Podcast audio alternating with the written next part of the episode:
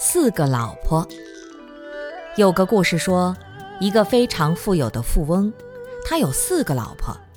第一个老婆花枝招展，能够满足他的各种欲望。第二个老婆形影不离，每天为他精致地安排衣食住行。第三个老婆跟他一起合作，无论快乐痛苦的事情都和他在一起。第四个老婆比较愚笨，在背后默默无闻。实际上，第四个老婆才是全心全意跟随着他，其他的几个老婆只是跟他一起享受。有一天，这个富翁要出远门，到很遥远的地方，归期遥遥，而且要经过一段非常黑暗危险的隧道。他就问这四个老婆，谁愿意跟他去？第一个老婆说，我只是让你快乐，你要走了，我先走，不跟你走。第二个老婆说，虽然我平时都跟你在一起，但是你要是到远处，我不愿意去，死给你看也坚决不去。第三个老婆说，平常虽然我们能够同甘共苦，但你要走了，我可以陪你到城门外，再远我就不去了。只有第四个老婆老实巴交地说，我陪你去吧，反正生生世世都跟着你。经典里面说，第一个老婆就是代表金钱、名利、地位、房子、汽车这些。所以你死亡的时候，这些金钱、房子不是你的，钱财被别人用了，房子被别人占了，每个人都是这样。古人有句话讲得很好，百尺竿头望九州，前人田地后人收，后人收得休欢喜，更有收人在后头。有些人继承了祖宗的产业，别开心太早，后面继承你产业的人在后面排着队等你。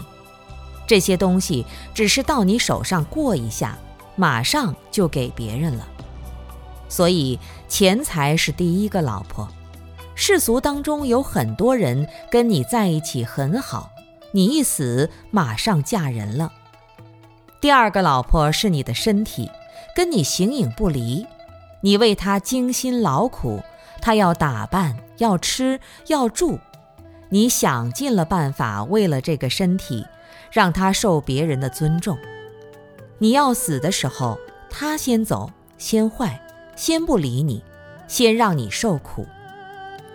第三个老婆是你的亲人，至亲的妻儿子女，虽然一生为他们辛辛苦苦，跟他们在一起，但是要死的时候，他们送你到坟地上，从此以后再也没有音信了，也没有办法跟你再走了。唯独你的内心深处的阿赖耶识是你的第四个老婆，但是平时在生活当中，你就从来没有看他一眼。其他的人坚决不跟你走，但那个你一眼都不看、老实巴交的这个老婆，最后派上了用场，跟你走。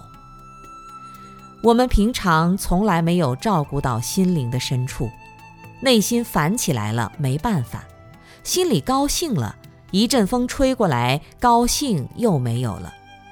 对自己心灵的觉照非常之少，对名利、财色、身体、家庭、事业的追求配合得非常之多。实际上，万般将不去，唯有业缠身。只有业从你的内心产生道德观念、行为习惯和禅定功夫。我们周围有多少人一生中能把心灵的净土维护得非常之好，死的时候能够跟上的？